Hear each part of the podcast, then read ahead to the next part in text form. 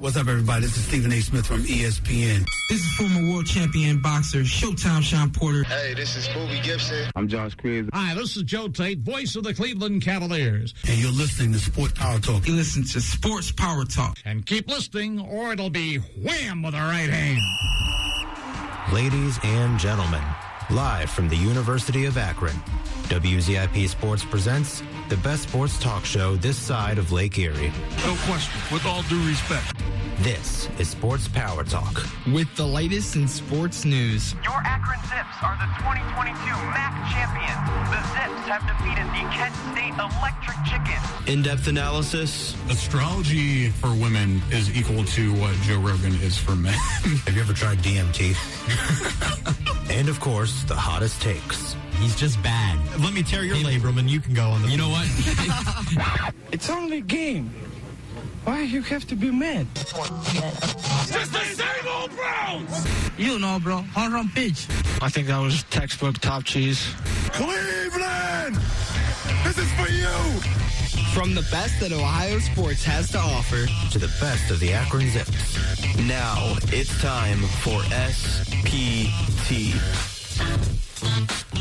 We are live from the University of Akron. Ladies and gentlemen, this is the best sports talk show there is, was, and ever will be. This is the first episode of Sports Power Talk of the month. It's the June 5th edition of SPT. My name is Jake Murrin, your favorite Baker Mayfield supporter and the man behind the desk hosting today's show. Let me introduce my guests. First, he's a great UFC mind, trains in Muay Thai, and is the founder of the developing Alex Henry Sportsbook. It is Alex Henry. Good morning, every. Wow. Yeah, the mics are a little rough this morning. Holy crap. Ho- hopefully, it's not too bad. And my second guest, my rival here at WZIP Sports, it is the no good, very bad, terrible take Heat fan. His name is Logan Congrove. I'm a Heat lifer forever, man. All right, I think your mic might be the best today, actually. That's a good thing. We'll see what happens. You want to hop on Logan's mic, Alex? Yeah, Is that what we're doing? We're going to share a mic today. All right, that actually sounds a lot better. Okay. Hopefully, it does to everybody else as well. All right, now that you know who we are, let me break down what we have in store for you all today. At 12:30, we will wrap up the show with our MLB segment where we break down the biggest storylines in baseball, introduce our players of the week, and talk about the latest within the Guardians organization. In an hour, we, will have a pleasant roast of Logan Congrove, so please stay tuned for that as we break down the Ouch. NBA playoffs. In half an hour at 11:30, we will cover the Cavs as they underwent a bit of a rebranding this week. We'll share our thoughts, get your thoughts via Around the Roo and more. But let's kick it off with a sport that usually makes tons of headlines during its off season. Not many this week, but still enough going on in the NFL world to discuss the madness that is football. We'll start with some players who hung up their cleats, took off their jerseys for the first time, and walked away from the sport they spent their whole lives playing and getting better at. The following players have announced their retirements from the National Football League. We have Alex Mack, Frank Gore, Stephon Tuitt, and Ryan Fitzpatrick. Let's start with Alex Mack, though, shall we? Seven time Pro Bowl center in 13 seasons played. Played with the Browns as well. What do you guys think of Alex Mack finally calling it quits on an NFL career? There was a time when Alex Mack was 100% the best player on the field for the Cleveland Browns. Fantastic career. And in my opinion, definitely a future Hall of Famer. Hats off, Alex Mack. Yes, yeah, seven time Pro Bowler. And I just want to say that this guy, Alex Mack, every team he was on, he helped them in a positive way, no matter what. And I think that says a lot about a player, no matter what sport you're in. Uh, and I 100% agree that he'll be in camp one day. Yeah, absolutely. He said on Twitter, quote, after 13 years and 204 games for three teams, I have decided to hang up my cleats. I am so grateful to the game of football and everything it has given me. From the very start, it helped shape who I am and taught me life lessons. I started to play football because it was fun and that never changed. Went on to thank his fans, coaches, teammates, opponents, friends, and family before ending with this really is more of a thank you than a goodbye. So great play player right there in Alex Mack. Um, when he was under center for the Browns, we had an offensive line consisting of Joe Thomas, Joel Bitonio, Alex Mack, John Greco, and Mitchell Schwartz. What an offensive line that was for the Browns. Um, in 2011, one of my favorite stories from Alex Mack with the Browns, he snapped every ball for a game that he played with appendicitis. He had to be rushed into surgery the next day on the Monday after the game. So just an incredible player, more toughness than any guy in the NFL potentially. Had that terrible leg injury in 2014 before playing his last season in 2015 with the Browns by making the Pro Bowl that year. And like you said, Alex, just a great player for every single team he played for. For me, he's an automatic Hall of Famer. What do you guys think about that? I would definitely agree. Automatic Hall of Famer. Like Alex alluded to, he did nothing but make positive impacts on any roster that he was on, and especially considering that Browns fans. I mean, I know he left at one point and people were disappointed about that, but like we all said, nothing but positive impact on our team when he was here. I would say 100% Hall of Famer in Canton. Yeah, there's. I like what you were saying. There, there's two types of offensive linemen in the NFL nowadays. There's your guys that are very injury prone and they can't play a full season or a full game, whatever it may be. And then there's those tough guys that can just stick it in there. And it seems that we're losing a lot more of those tough guys, especially if you look at the current Browns offensive line. Um, but just in general, what a tough guy. Should definitely be in the Hall of Fame one day. Absolutely. I could not agree more. And let's talk about another tough guy that called it quits. Frank Gore. He played for five teams in his 16 years in the league. He's a five time Pro Bowler, and he signed a one year deal with the team that drafted him, the 49ers, and officially retired from the game of football. Do you guys have anything for me on Frank Gore? The longevity of Frank Gore is something that you don't see in NFL running backs anymore. And I will always remember him as a 49er. I think we can all agree that that was the team he was most prominent on. But once again, I would agree, future Hall of Famer for Frank Gore after many great seasons and much longevity as a running back. The thing about like some running backs in the NFL, I think of Adrian Peterson instantly, is they do so good, not just early in their careers, but these guys that play really long careers and they play pretty good in the first half of their career and then they just fade away and then they you know they go to retire and I almost forget about them in their actual legacy when they were in their prime and that's exactly how I think about Frank Gore. I was like, is Frank Gore really Hall of Fame material? But when you look back at his prime age, 100%. He was forced to be reckoned with. He was one of the best big running backs of all time.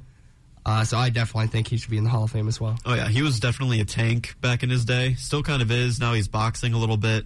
Not sure exactly what Frank Gore's doing. Yeah, he he's like not like awful either. Like didn't he lose that boxing he match? did lose, Yeah. but speaking of just like toughness, he kept like getting like rocked a little bit. yeah, he kept, and he just kept going. It was pretty wild. Yeah, so career stats for Frank Gore in 241 games. He got 16,000 rushing yards and 81 touchdowns. And really, productivity and longevity, like you said, Logan, was the keys to his game. And he finished third in NFL history in rushing yards, only behind Emmitt Smith and Walter Payton. So for me, just that stat alone, definitely Frank Gore has a future in Canton in my mind. Another player that called it quits, though, we have Stephon Tuitt, only played eight seasons with the Pittsburgh Steelers, said in a statement, quote, with respect to the Steelers organization, my teammates and coaches, I would like to officially announce that I have come to the decision to retire from the NFL. I am thankful to have had the opportunity to represent the city of Pittsburgh for the past eight seasons and am blessed to leave this game with my health. After the tragic loss of my brother Richard, and upon completing my degree from the University of Notre Dame, I know I am being called to move beyond the sport of football. End quote. So a bit of a touching statement there from Tuitt, uh, retiring early, but retiring for a good purpose. It sounds like. You don't see a lot of guys retire from the league to pursue educational reasons, and unfortunately, that's a terrible loss about his brother. Um, but I I don't like the Pittsburgh Steelers, but I do commend that decision. I think that shows that uh, people out there that football players are more than football players, and congrats to him. I hope that he succeeds in his future endeavors, and congrats on the degree. Yeah, I guess it's pretty bittersweet as a Browns fan. Uh, and I couldn't agree more, Logan. It's just, you know, it's not often you see the guys hang up the cleats um, for stuff like this, but it does happen, and I can respect it. Yeah, I kind of came up here expecting to bash on Stephon Tuitt for retiring, and then I read the statement completely and realized that it was in pursuit of his degree and going into that also with his brother passing.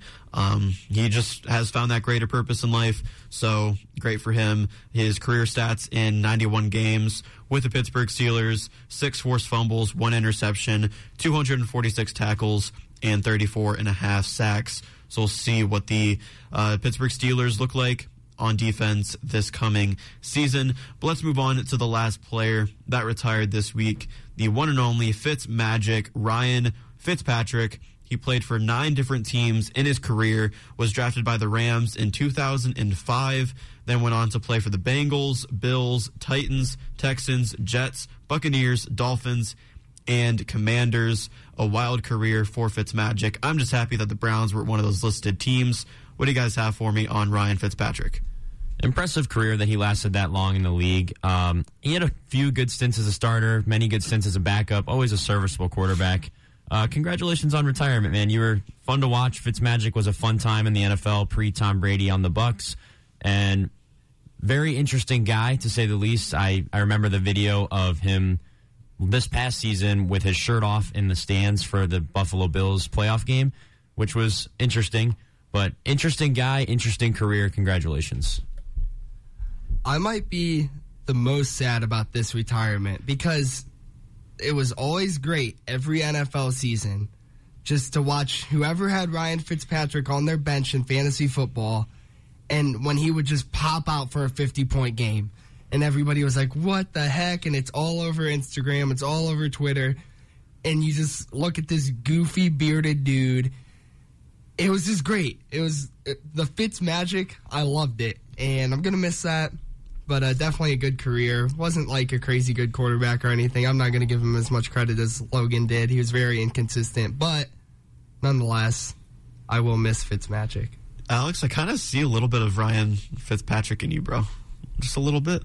Maybe so. A little bit of a wildness that he wears crazy things after his post game conferences. Yeah, I can see it. Maybe I, that's why I'm so sad about it. I can kind of relate to the guy. Yeah, little young Fitzpatrick we got here. Um, yeah, definitely inconsistent. His career stats aren't too bad though. In 166 games, 60.7% uh, completion rate, uh, 34,990 yards, 223 touchdowns, and 169 interceptions.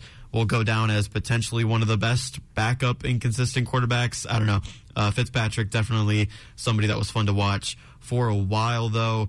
Definitely just congratulations to all four of those players on a great career and Stephon Tuitt. Hopefully, goes on to do something greater than the game of football. And for Frank Gore and Alex Mack, we will see you in Canton.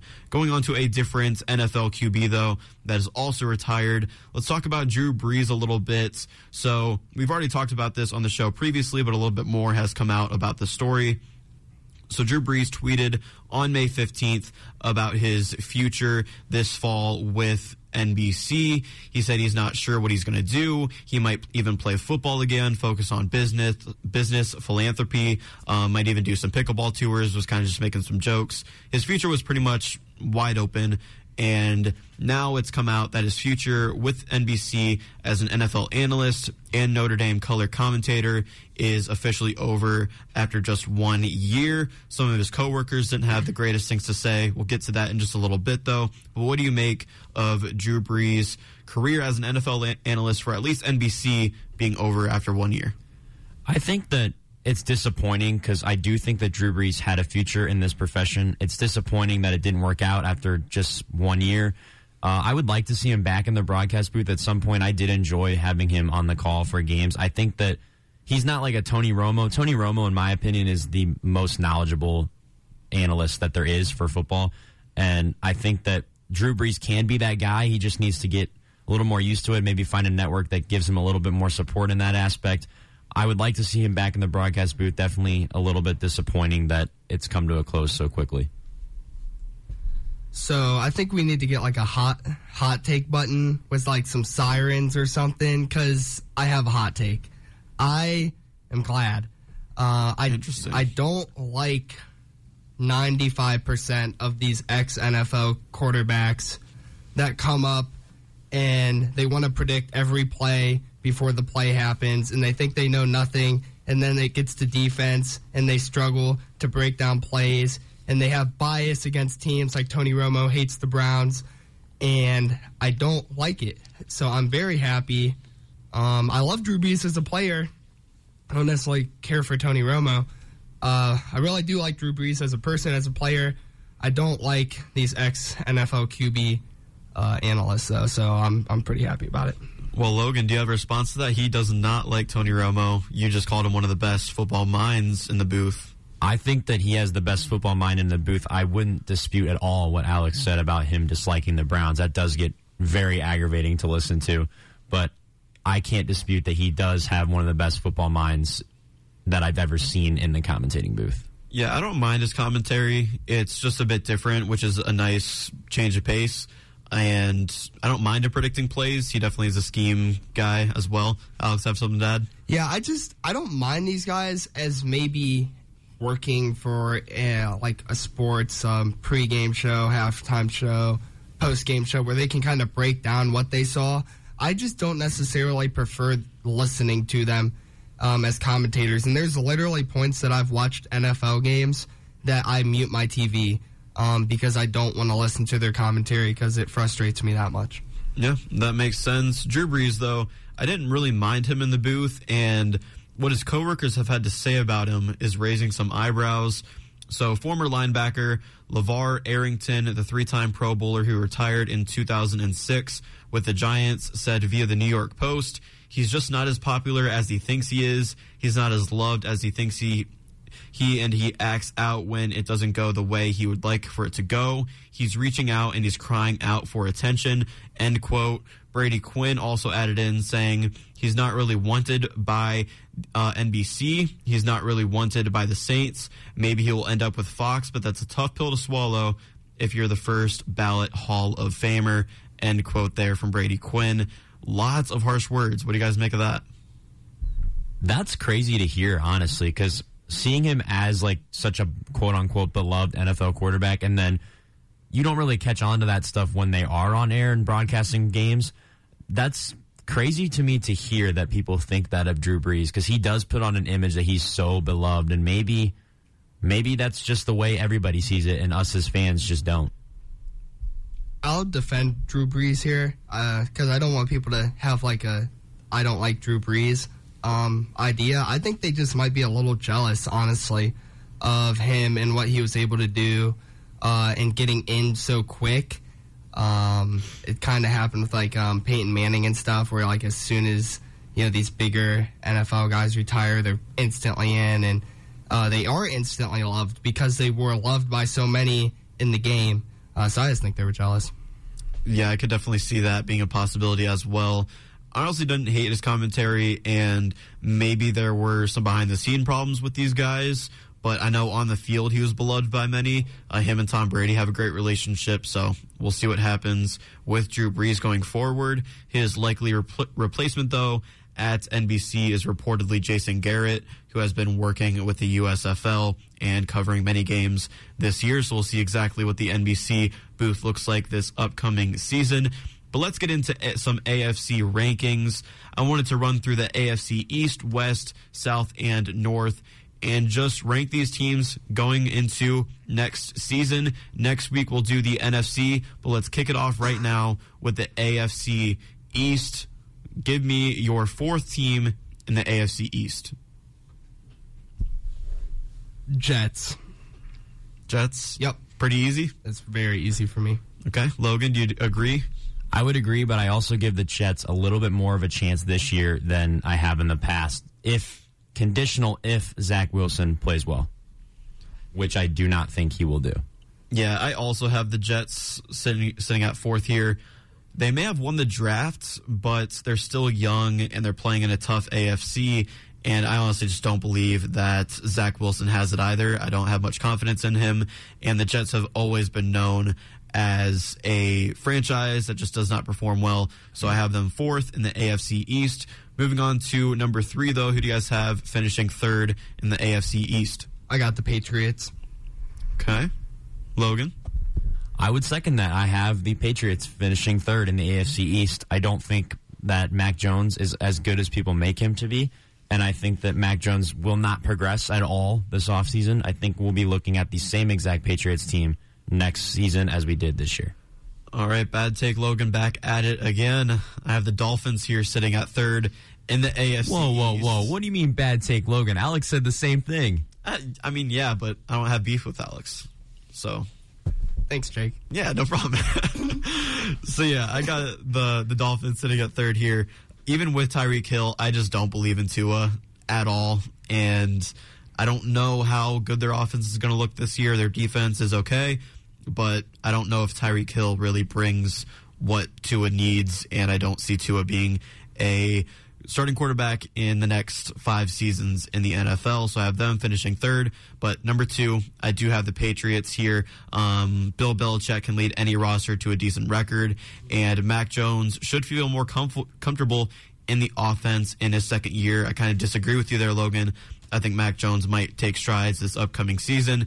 And I have the Patriots finishing in second in the AFC East. I'm assuming both of you guys have the Dolphins here at number two. Yes. All right. Yes, I do have the Dolphins at two. Do you guys think Tua's the future in Miami? I think Tua will progress a little bit this season. I know everybody thinks he won't, but I do think he will.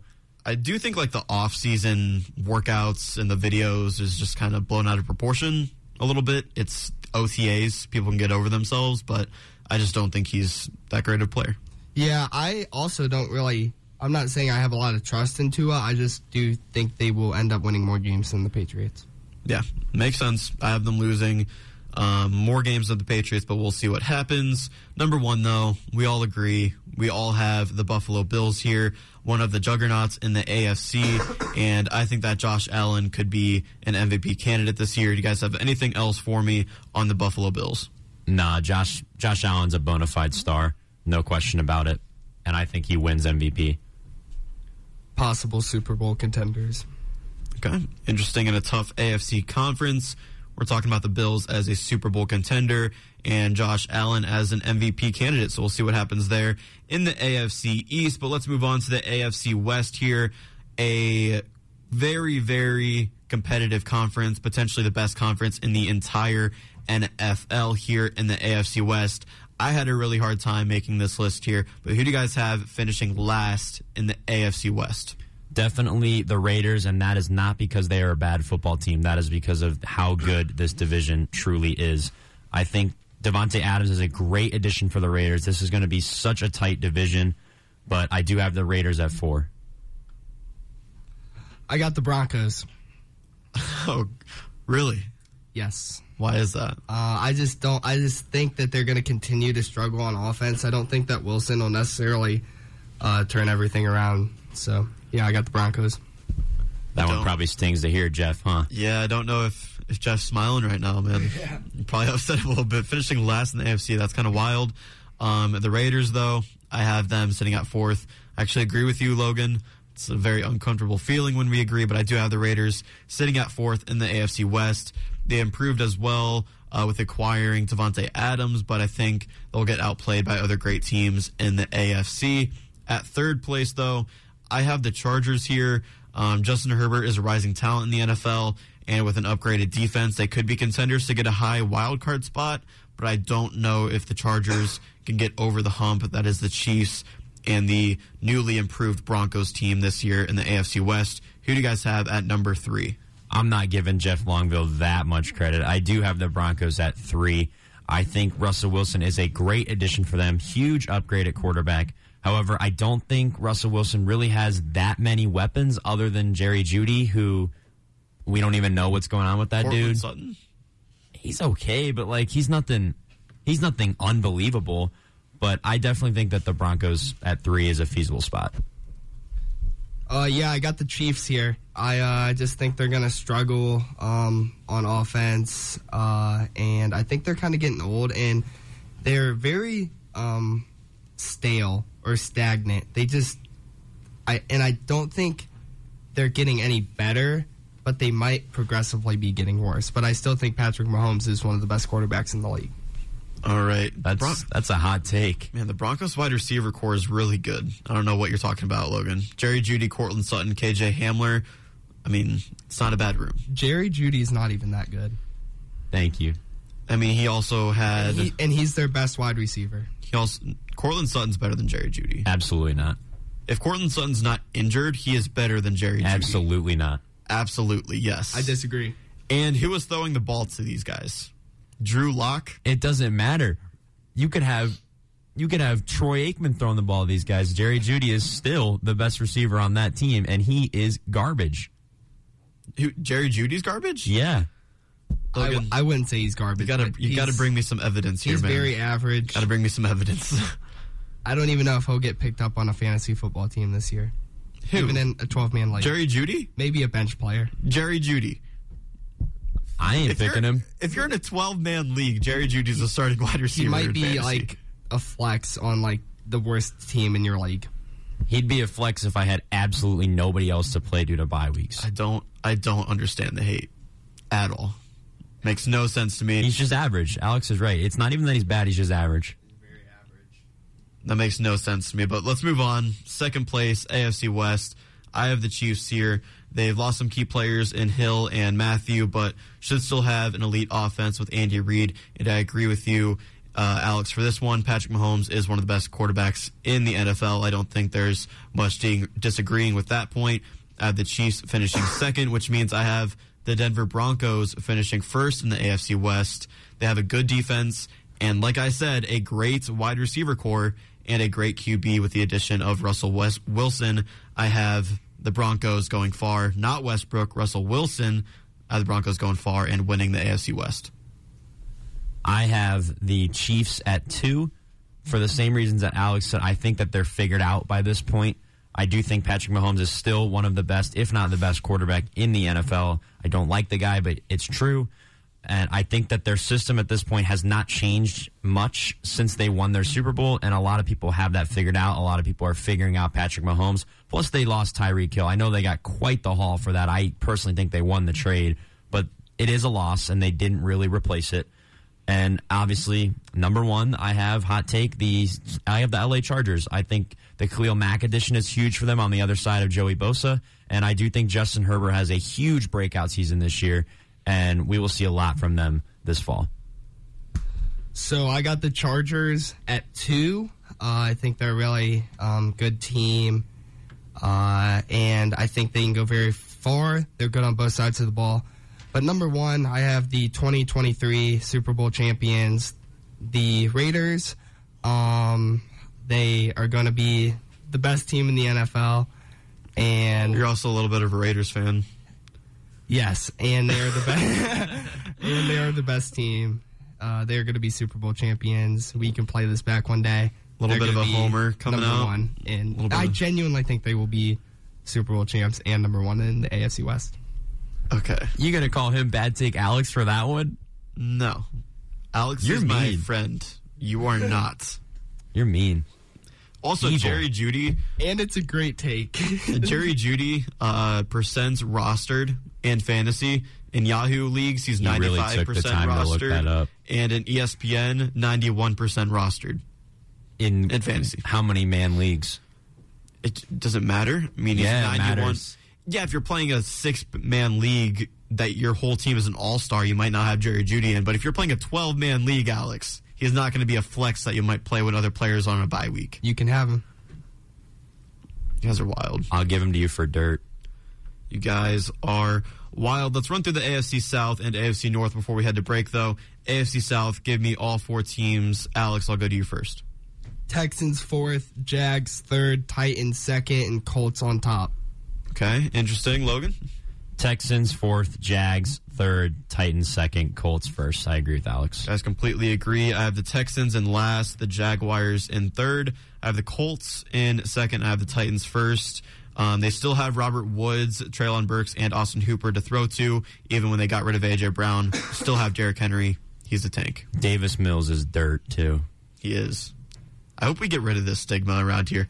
Dan Me Groen too. hasn't been on in a while, and Dan Groen's usually the guy that's like, yeah, Davis Mills, he's the GOAT, next MVP. So we'll see if that that ride comes back to WZIP Sports. But right now is very much dead that Davis Mills is not the answer in Houston. The AFC North, though, before we go to break, number four, I have the Steelers. Who do you guys have at number four? Uh, Steelers, but it was tight pick.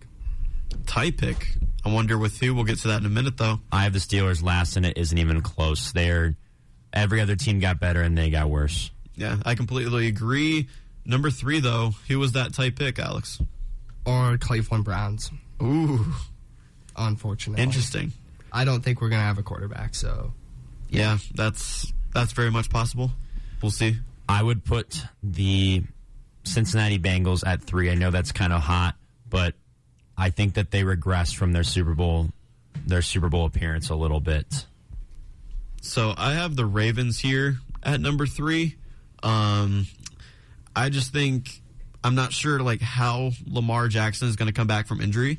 So we'll see how that goes. And the defense, we're not sure if they can rebound from all the injuries they had last year with those players coming back. So we'll see about the Ravens.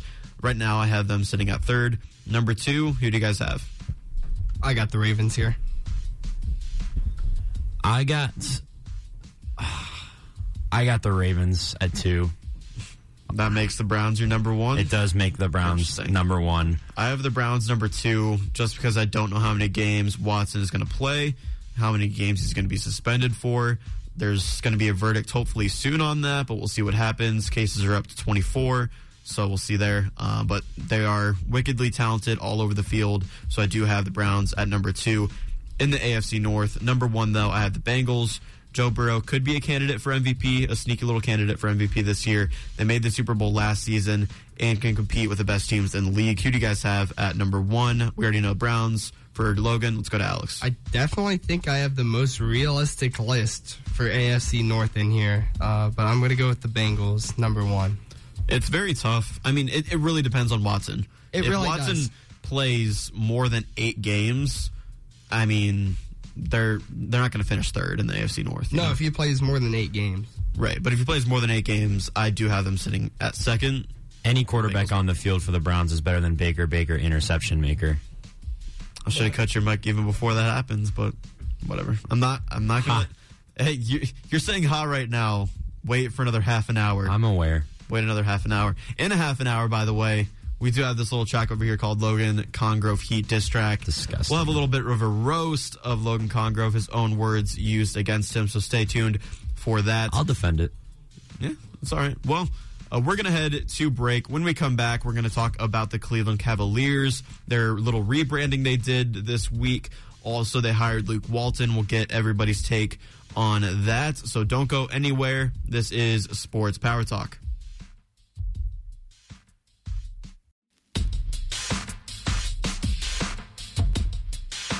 What's going on, everyone? We are back with more Sports Power Talk, the best sports talk show there is, was, and ever will be. My name is Jake Marin, and I'm the host of your show today, joined by Alex Henry. What's up, y'all? And unfortunately, Logan Congrove, my arch rival. Let's go Heat. that applies not even a little bit.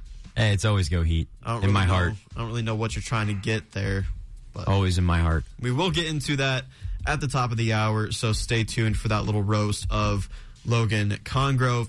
But let's talk about our very own Cleveland Cavaliers for a moment. They did have a small little rebranding with some new logos, and via Cavs.com, the primary icon, the Cavs C, is still the main logo, but it is an evolved rendition of it that features an updated Cavaliers gold. The whole theme of this rebrand was that gold is finally back in the color scheme of the Cavs. Instead of that yellow color, it's back to a traditional gold. The Global Shield logo that was introduced in 2017 has been updated with the new Cavaliers gold as well, and actually features the reduction of the sword, which has stirred up some controversy in the Cavs fan base. We'll get to that.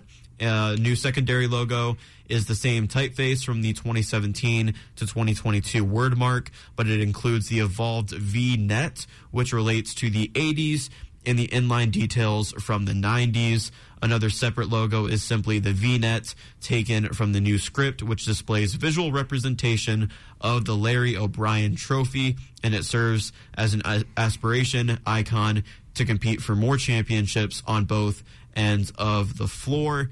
So, enough talk for me though. Your guys' thoughts on these logos of the four new ones, which is your favorite?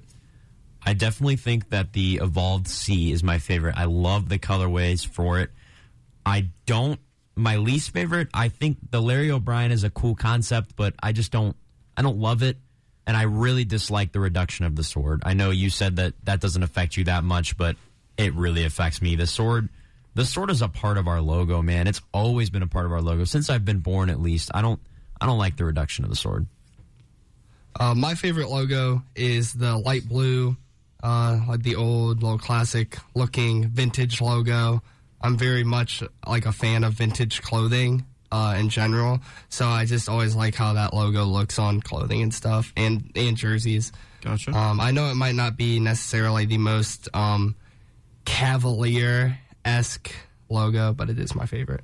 Out of the four new ones, do you have a favorite out of those four? Oh, out of the four new ones, yeah, you're good. I like I like no, I like the mix between the old one and the new one with the V uh, basketball net with the Uh. ball going in it. I kind of like it. Actually, I really like it. It's my favorite. Disagreeing with I just Logan there. don't want you guys to shame me because I know there's a No. lot of people that don't like it. I don't dislike it at all. I actually don't think any of them are bad other than the Larry O'Brien one, which is a cool concept, but just doesn't really work for me. I think Alex's pick is good too. I don't really understand why they have that little notch in the V though. Yes. That kind of bothers me. On the me. bottom left, Yeah. That kind of bothers me a little I don't know bit. what's going on there. Yeah, it just seems like a mistake. Uh, I, I really like the word mark though. Out of the four logos, the word mark is probably my favorite. I just think it looks really clean. My second favorite is definitely going to be the new Cavs C. I do like the colorways, and I don't mind the V. It's not great, but I do like that it was related to the Larry O'Brien Trophy in a way. So I think it all looks nice. What do you guys make of the introduction of the gold color back into our color scheme, getting rid of the yellow and bringing back that pure gold? I like it a lot. I wish, I'm sure we'll get into it a little bit more later. I hope that they also bring back the 2003 through 2010 jerseys that were introduced in the first LeBron era. I think that is everybody's opinion that I've talked to, at least, that those jerseys just need to make a comeback. Uh, I do like that colorway a lot. Yeah, I love the gold, and I think it's a great colorway, and I think it's good having like we know this team can play now. We know they're good, and I know we just kind of rebranded not too long ago, but I think it's nice to kind of even just start fresh again with this because our team's so much different than it was two years ago, and knowing hey, this is a good team. Let's kind of start fresh, get some new color action, or bring back the old colors. I like it a lot for that reason. The current Cavs jerseys, not the ones we just rebranded to, the current Cavalier, like the mustard yellow jerseys, have the same feeling to me as when the Cleveland Browns rebranded to those disgusting 0 and 16 jerseys. I don't, I don't know if you guys see it that way, but I see them as loser jerseys, and Like the Cavs are the full yellow jersey. no, just Or- like the all of the jerseys we have right now, other than the black one with the jump man. That one's okay to me, but I think I see I see our current uniforms as loser jerseys, and the Cavs are not a loser franchise anymore. I agree with you there. I thought you were talking about like the full yellow Oh no, no, jerseys. I like back in like the I like Kyrie those. day. I like those. Oh yeah, I'm a big fan of like the full yellow jerseys. I had one. I like those. I actually had a Kyrie full yellow jersey. I did too. yeah, it was a great time. I did like that jersey a lot. And you kind of mentioned it, Alex, a little bit about the decision to rebrand. A lot of people are saying that we're just a franchise that rebrands time and time again. Every five years, it seems like we're rolling out new logos, new uniforms. Should we just stick with what we have now with a new rebrand? Or in five years, are they going to start a new campaign saying, oh, Navy's back now and include Navy in our color scheme? What do you guys' take on that? I never understood why navy was a part of our colors. Really? I actually like the Navy. I liked in how I just said I liked those 2003 2010 jerseys. I did like that navy jersey. However, I just don't see the Cavs are wine and gold. They are wine and gold. Why navy? Doesn't make sense to me. I think it looks good with the colors, but Alex, any thoughts? Uh, I genuinely don't mind rebranding every five years. It's I don't know why people have this idea that it's just a Cavs thing. If you look at literally any team in the NBA, they're constantly rebranding too. And I think it's a really cool thing that the NBA does. It encourages, you know, uh, fans of teams to want to go out and get new jerseys, get new merchandise. And it's just different from the uh, MLB and the NFL where they are kind of all these teams, not just the Cavs, are always rebranding. And I'm I'm eh on the Navy. It's it's all right. I can leave it or take it, I guess. See, that's how I feel about the sword. For me, the Navy, I just liked the Navy uniforms. I think it complemented the wine and gold a lot. And the three colorways right now is the wine and gold and black. I wish it would have just been wine, gold, and navy. I don't like black in our color scheme Thank- at all, and it's you, and it's weird because I love black in ninety percent of color schemes. It just doesn't look good with us, and even like red and black is a good combo, but not like that wine color with the black. It just I don't like how it contrasts. I, I would agree, honestly. Other like I said, I do I like the current black jersey we have with the C and the Jumpman in the corner, but I don't think black is really that nice of an addition to our colorway. And I also a hot take. I hated the jerseys that we won the championship in. That those were not with good. the with the like the short sleeve. Yes. yeah, those I just weird. didn't like them. I LeBron don't had to rip them off. Yes, and then they had to like make them loose for LeBron following that. Yeah, I don't know why they didn't just choose to. If your star player hates those jerseys, why are you wearing them? I didn't like those. I don't like black. I mean, that's probably why we got rid of those uniforms, but I didn't hate those uniforms. It, mostly because it just has the 2016 title written all over it now. Right. So it's just reminds me of good times, I guess. But no, I don't think navy or I think I don't think black really goes well with our wine and gold color scheme. I agree with you guys there. I think navy matches much better, but nonetheless, the Cavs are going to go on with their wine gold and black color scheme. They will announce new uniforms this coming summer. But we talked about the elimination of the sword a little bit. Logan, you seem to be a big fan of the sword, and you're upset that it's gone. Yeah, I just I grew up with it. I feel like I know change is good sometimes, but that uh that shield logo, I didn't like that anyway. It's terrible. And now there's no sword in it. Now it just looks like I don't even know. Like I don't know how to explain it. It, it looks like actually my friend described it as it looks like something a high school would put up in their gym as like a state championship banner. It, it looks so boring, and I did I didn't I hated when it was in the middle of the court. I did not like that at all. Alex, any thoughts on the I- shield? Um, I I don't really like the shield either. Um, I do like the sword though. I just there's really two ways you can go about the Cavs logo, and it's either that like early 2000s to like 2014, 2015, or before that, like that 80s, 90s Cavs vibe. You can't have like a sword in that old logo. It just wouldn't work. So I guess I like the older looking logo enough to where I'm okay with getting rid of the sword. It maybe would have been cool to keep it on the banner, but I guess if they're changing everything, then they might as well do something with it, I guess. Yeah, I've never been a fan of the sword logo, even with the sword in it. I didn't like it. Honestly, I think it's better now without the sword. It just looks a bit more simplistic, and I can look at it without it being too busy and crowded with the sword and the almost too big lettering in it. Right now, it's just a nice, simple logo. I still don't like it compared to our other logos, though. And the elimination of the sword, though, I don't really care too much. If the sword is used well, I love it. But personally, the sword going through the C logo, I'm not a fan of. I just didn't think it ever looked right. Maybe on the side of like their pants that they wear in their uniforms, that might have looked okay, but I've just never been a fan of the sword crossing through the sea. I've more so liked it when it's actually in our mascot's hand or that basketball logo back in the day where the sword like cuts through the Cavaliers script. That's probably my favorite rendition of the sword in the Cavs logo. But we talked about the new uniforms. They're coming this summer. What do you guys want? We've talked about the 2003 to 2010 LeBron rookie uniforms. Is that what we're hoping for? That is all I'm hoping for. But knowing this franchise, that is not what they will be. I think they'll be something similar, I saw a few concepts here and there by the worst account on Twitter, Cavaliers Nation. Why do you post them so much? Because everything they say is so bad. It's then, so then bad. you retweet it or you send it to the group chat, which makes you so bad. Con when they post concepts are the only people that post concepts. I'm talking like when they post trade rumors and stuff, they're pathetic. Me and Dan have a thing going right now.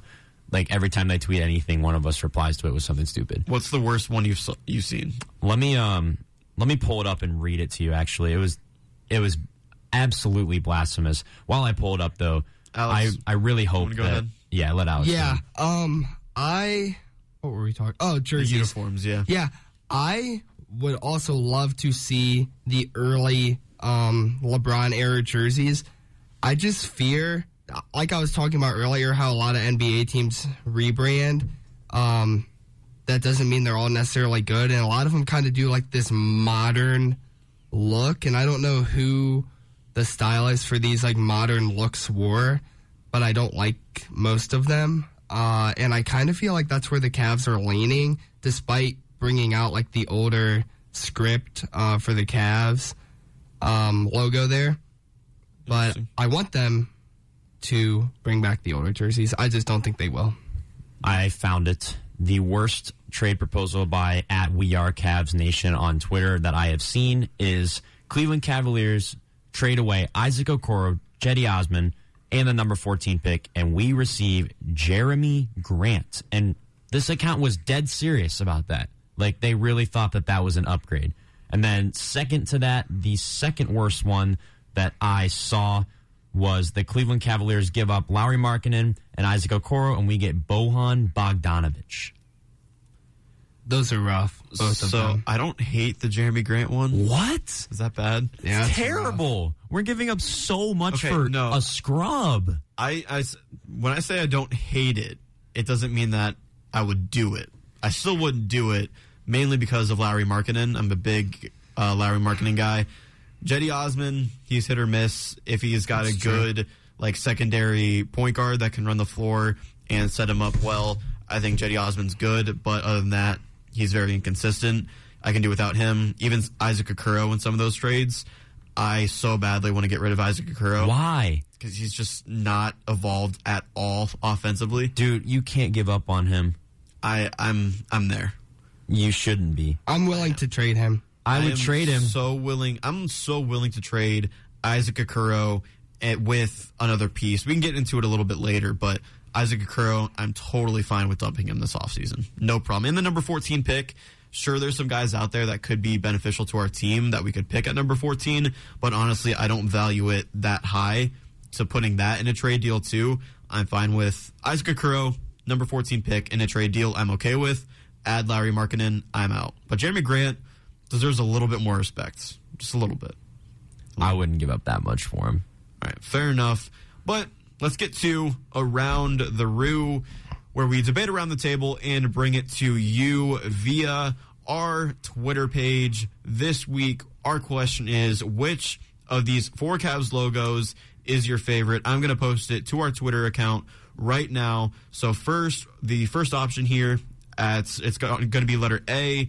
It was introduced in 1994 and 95 season, and it was used until the 2002 and 03 season. For B, it was introduced in the 2003 and 04 season.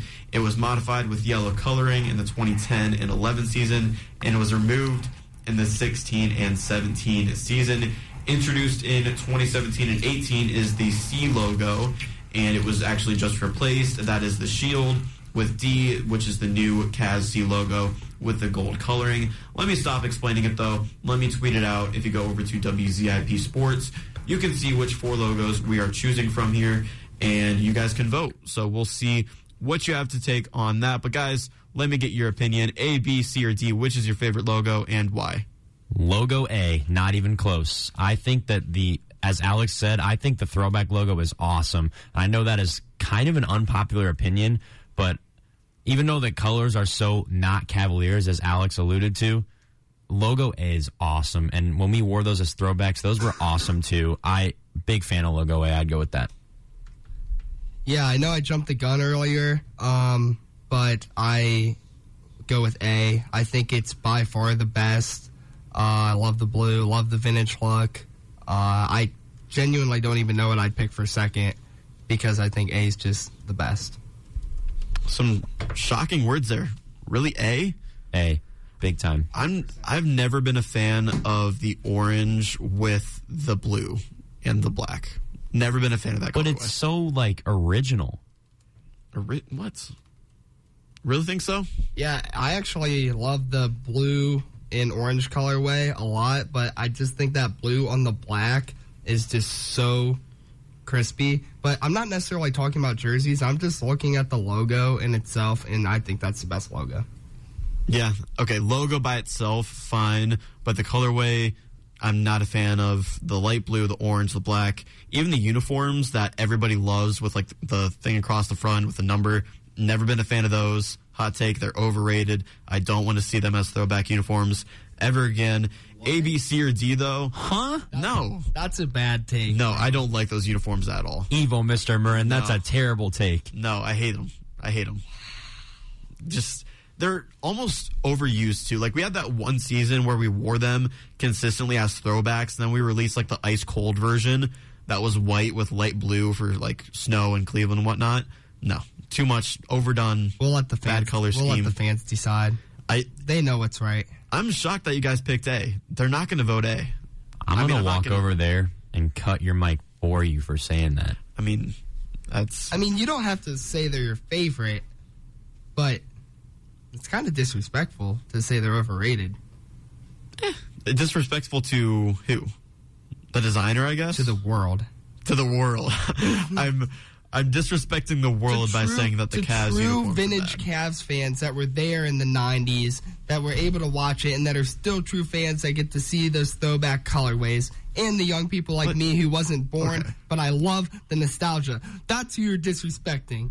You're telling me you wouldn't rock a Shawn Kemp throwback Cavs jersey? Yes, I'm telling you that exactly. You're wrong for that. I would wear like those 2003 to 2010 unis. Those are like the th- those are the throwbacks we need to bring back. I'm sick and tired of the orange and light blue colorway. It, it, it just does not have a place with the Cavs anymore. I really dislike you, Jake. It's my third favorite logo out of the four that we can pick from. Um, Huh? My favorite logo. uh, You guys want to take a guess? I mean, B. Uh, knowing you, it's probably C. no, I hate the shield. The mm. shield is my least favorite logo. I think it's B. You're right, Logan. It is B. I really like the basketball logo. The Cleveland Cavaliers there. I mentioned the use of the sword looks best when it cuts through the Cavalier script.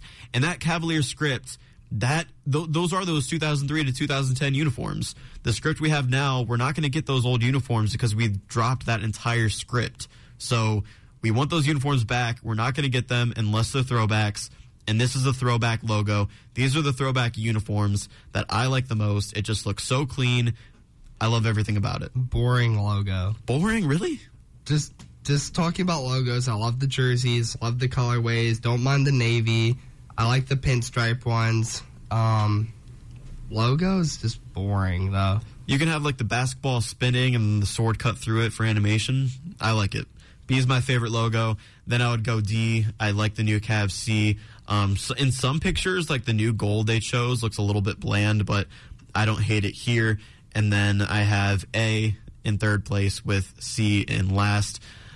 It's really hard to describe these logos on air, but if you go to our Twitter page at WZIP Sports, you'll see what we're talking about. You'll see the graphic. You'll see A, B, C, and D, all the logos. And then there is a tweet commented under that with the poll, so you can let us know what your favorite logo is, and let us know in the comments. Am I being disrespectful for saying that the old Cavs uniforms with the orange and light blue are bad? Is that a justified take? And what do you guys think of the basketball logo that we used in those prime years with the Cavaliers? Do you guys have anything more for me on Around the Roo? Your take is really, really bad, and if you're smart, you will vote A at WZIP Sports. I will give you a cookie if you vote A. I don't know Yeah, if we'll be I- able to follow through with that. I don't necessarily think everybody has to vote A. I can understand if B is your favorite, but to say A is overrated and you don't like it and you wouldn't wear a Kemp jersey is kind of wild. I'm saying like the uniforms and the colors are overrated. The logo You gave the is logo sick. third. It's because of the uniforms and the colors. That's why. But no, the uni- the the logo itself is sick. I love how like the net is like breaking as the ball goes into it, but it's still third because of the colors. It's not wine and gold. It's not the Cavaliers. It's just it's just not our Well, brand. not technically, our it identity. was the Cavaliers because it was before all the other ones. I mean, you're right, but the So Cavs are known as wine and now gold. We're, is not the Cavs. Just mind blown here this morning, huh, Alex? Yeah. Well, before we go into break, let's talk about the Luke Walton um, story here with the Cavs. He was hired as an assistant coach. He was the former head coach of the Lakers and the Kings. Has a record as a coach of 118 to 244, which is a 42.6% winning percentage. Was fired after 17 games last season with the Kings after starting 6 and 11. Did play from the Cavs from 2011 to 2013. Before we go to break, what are your guys' thoughts on the Luke Walton hiring? I really like it mainly because Luke Walton understands today's game, uh, and just as an assistant, I think that's going to really help, um, especially in areas where we have struggled before. I think Luke Walton is a great addition to our team. I, I think that he has head coach since he has head coach franchise, and I think as an assistant coach he can be much more successful with less responsibility. I do agree. You know, I don't I didn't love the move at first because of his lack of success with coaching, but as an assistant who was brought in confidently by our current front office and head coach, I do trust the move. Um, the via the Right Down Euclid's Evan Dammarell, he wrote that sources say the decision to bring him into the fold was originally sparked by head coach JB Bickerstaff, and a lot of it has to do with Walton's valuable experience as both a player and a coach. So we'll see how he works out with the Cavaliers coaching staff. And again, before we go to break, I do want to get one just main offseason priority from you guys for the Cavs. We didn't get too much into it, but one thing that the Cavs can do this offseason, fire off. We got to figure out what we want to do with Collin Sexton. I just think that's what's most most important. I'm okay with trading him. I'm okay with keeping him, uh, but we got to figure that out. I would 100% agree. I think that the Cavs are in a great position to win, and our biggest priority right now is deciding if Collin Sexton is going to be a part of our team going forward. I would also agree with Alex that it doesn't really matter to me what we do either way. I think if he stays, he's a very useful and serviceable player. If he doesn't, we could probably get something pretty good out of him that could also be useful and serviceable. So, Collin Sexton decision is the biggest priority for the Cavaliers. It's definitely their biggest, but my the main thing I want to see this offseason for the Cavs is signing back Ricky Rubio. The combination of Rubio and Garland was fantastic. And like we mentioned a little bit earlier, he elevated the entire second unit with Kevin Love and Cedi Osman. And with the Cavs, he averaged 13.1 points per game and 6.6 assists per game, which was top 20 league wide. Ru- Ricky Rubio, you know where you like to play. Just come back to the Cleveland Cavaliers, and that's what I'd love to see for the Cavs this offseason. Go vote around the Roo at WZIP Sports. B is already taking a lead. 67% of voters are saying B so far. Um, you guys are failing with your with your A votes there, guys, but we'll see what it actually ends up being. Can I can I say something one more time before we go to break? I just read one of the replies, which is from Sava, a DJ that was on here before the show. Nobody said B was the worst, Sava. Nobody said B was the worst. I, I think B's second, actually. I really like B, and if B wins, I'm not going to be sad. I just, the A slander was just too much for me to handle. The A deserves I all agree. the slander. B is second. No, B's the best. We'll see what you guys think, though. We'll have the results for you next week on SPT with a brand new Around the Roo question. But it's time for us to go to break. When we come back, we will have the amazing roast of one Logan Congrove. You won't want to miss that as we break down the NBA playoffs. And then when we get back from our last break, we're going to talk about the MLB. So don't miss the last hour of SPT only on WZIP 88.1.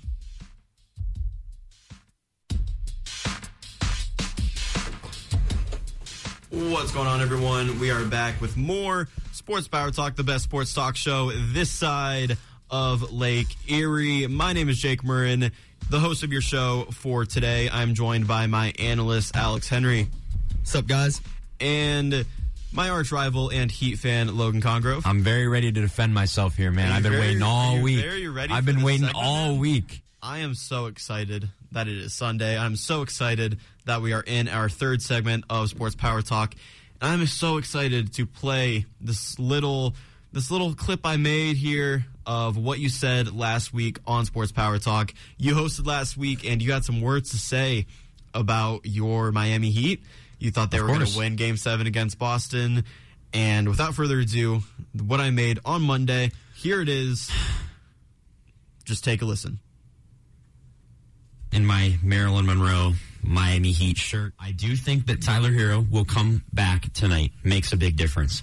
Jimmy Butler coming off of that game is going to be hungry. Jimmy Butler is remembering in the back of his head how he felt losing the finals to LeBron James and the Lakers. And I know he doesn't want to feel that pain, especially earlier than the finals when he's this close in a game seven. And I do think that being at home, although despite I do agree with Matt, our fans are a little bit ridiculous. I think it makes a difference. If you were able to go into the Boston Garden and do that, you can definitely do it on your home floor. You just have to get over the hump of the fact that it's game seven. You need to use that to your advantage and win the game. That's I do see the Miami Heat coming away tonight. When the Heat win, I can't wait to send all of you a text message that says "I told you so." I cannot wait for tonight. I really seriously cannot wait. It's going to be amazing. I'm picking the Miami Heat. Shocker. but I'm picking them in a close game. So hypothetically, moving into the NBA Finals, say the NBA Finals is the Miami Heat versus the Golden State Warriors. I would take the Miami Heat. Shocker. In six. You know, go Heat game seven. Gonna win tonight. Cannot wait to rub that in all of your faces that the Miami Heat are in the NBA Finals after tonight's game seven. Logan, are you rubbing it in our faces? The Heat are in the finals, going to beat the Warriors in six games. Are you? Are you? Are Hey, you man. rubbing it in? I didn't get the text. You know what's crazy? night. Do you know what's crazy though? Nothing I said was incorrect other than the fact that the Heat were that the Heat would win. Everything else was valid. What do you, you said Tyler, Tyler Herro Herro came back with What did- zero what did he points. do? Let me dispute that. Tyler Herro came back, but and I know you're going to clown me for this comment. I know it. I know it. I know you're going to clown me, but that was Erik Spoelstra's fault. He, you, oh my goodness, Logan, That was so bad by Erik Spoelstra. your coach of the year. I did I or did I not text the group chat and say I retract what I said about that on air? Then he should not have won Coach of the Year due to that, due to his play of Tyler Herro. That was terrible. You've also criticized his play of Victor Oladipo. Uh huh. But Oladipo played, didn't he? I mean, yeah, but Hot take: Jimmy shot was not a bad shot. He was the best player on the floor, and he was trying to win the game. Alex, do you have anything for us? Yeah, I don't mind the Heat, Logan. That's fine, whatever. They're not NBA final wet ready. I don't know if they'll make it this far in the playoffs for a while. And I think they might lose some players. I was talking to Logan. I think they should try to trade Jimmy Butler. Oh no no no no no, Alex! That is the worst possible decision the Miami Heat could make. They need to try and solidify Jimmy Butler and get the man some help because he doesn't have much of it. Bam Adebayo was dirt in that series, and it was disgusting. I don't care how m- if you walk up the court and you rip your jersey because you're upset. Yeah, well, you didn't do anything. You nobody helped Jimmy. Nobody helped Jimmy. Bam Adebayo scored 25 points with 11 rebounds in Game Seven. That's one game out of the series. There- Like I said on air, you can find that in your little clippy clip thingy you got over there. I said Bam Adebayo was inconsistent. No, I mean I'm not combating that. I'm just saying in Game Seven he was the second best contributor besides Jimmy Butler. That's all I'm saying. Uh, just to go back on what I was saying, I do think that they did kind of surround Jimmy Butler with some stars, and they just weren't able to play um, the way they should have. And uh, the goat of basketball, LeBron James, when uh, you know the teams that he surrounds himself uh, with don't do good, he leaves. Um, and that's what Jimmy Butler should do. I want to know who you consider a star that the Miami Heat surrounded Jimmy Butler with. he they they surrounded him with the tools he needed. Um, am I saying that those tools performed well? Not necessarily, but I don't think that this team should have even went as far in the playoffs as they should have. I genuinely thought the Hawks were going to beat them, at the beginning of the playoffs. So I don't even think they should have made it. I'm pretty sure it was just like all luck that they got here and no skill at all. I'm pretty sure you're dead wrong, sir, and I'm pretty sure you're dead wrong on that comment too, because the Miami Heat will be back in the finals next year Should after should we I clip this too? after we surround Jimmy with some help, solidify Jimmy, get Duncan Robinson out of Miami. That was the biggest waste of money of all time. That was garbage.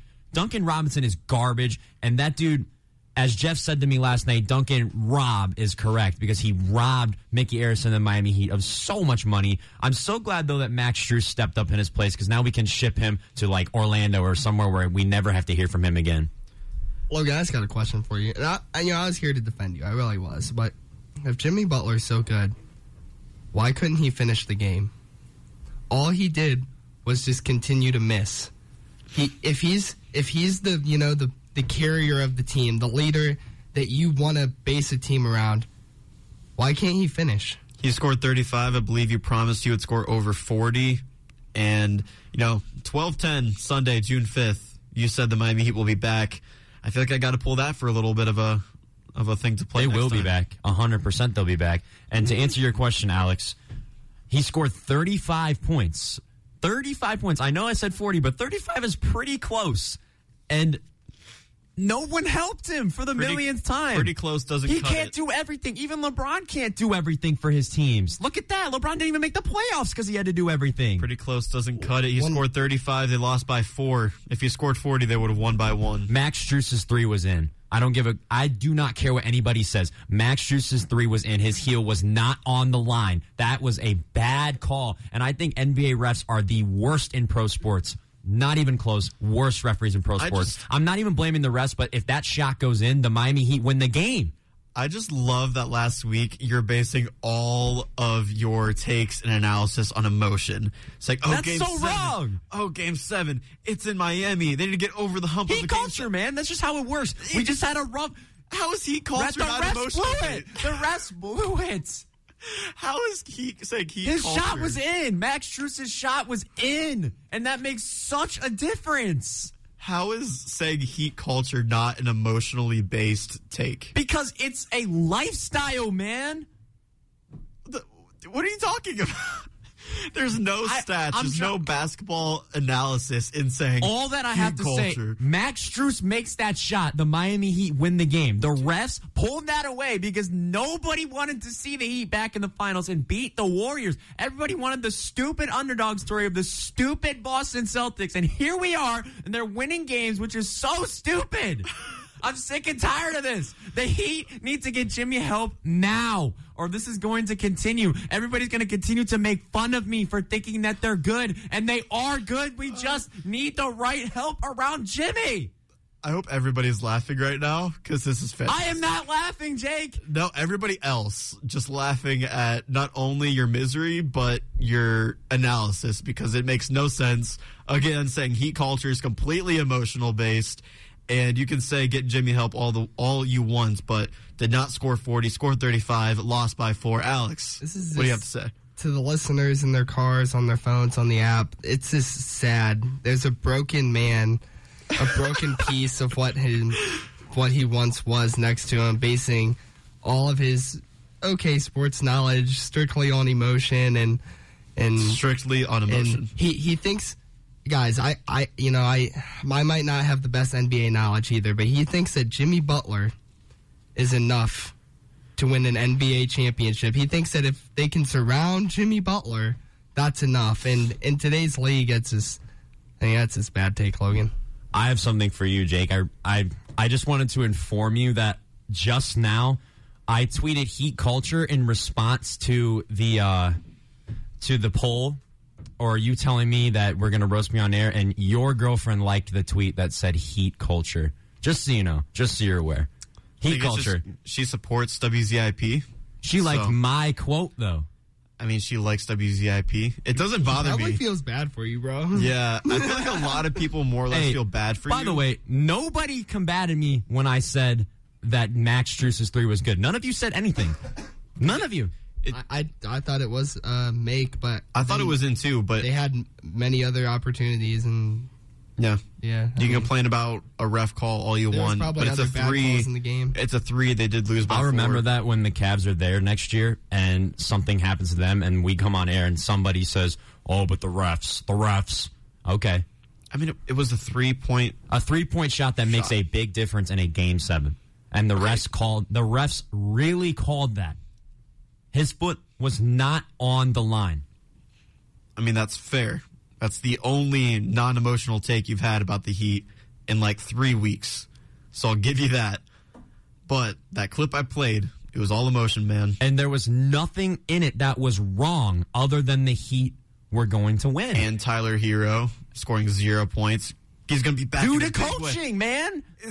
You can blame it on coaching all you want, but the fact is, he still scored zero The points. coach has to put the dude in the game in order to score more than zero I, points. I understand why he scored zero points, but the fact that you said he would be a big player in the game and still went on to score zero points, regardless of what the coach had to do, still means you were wrong.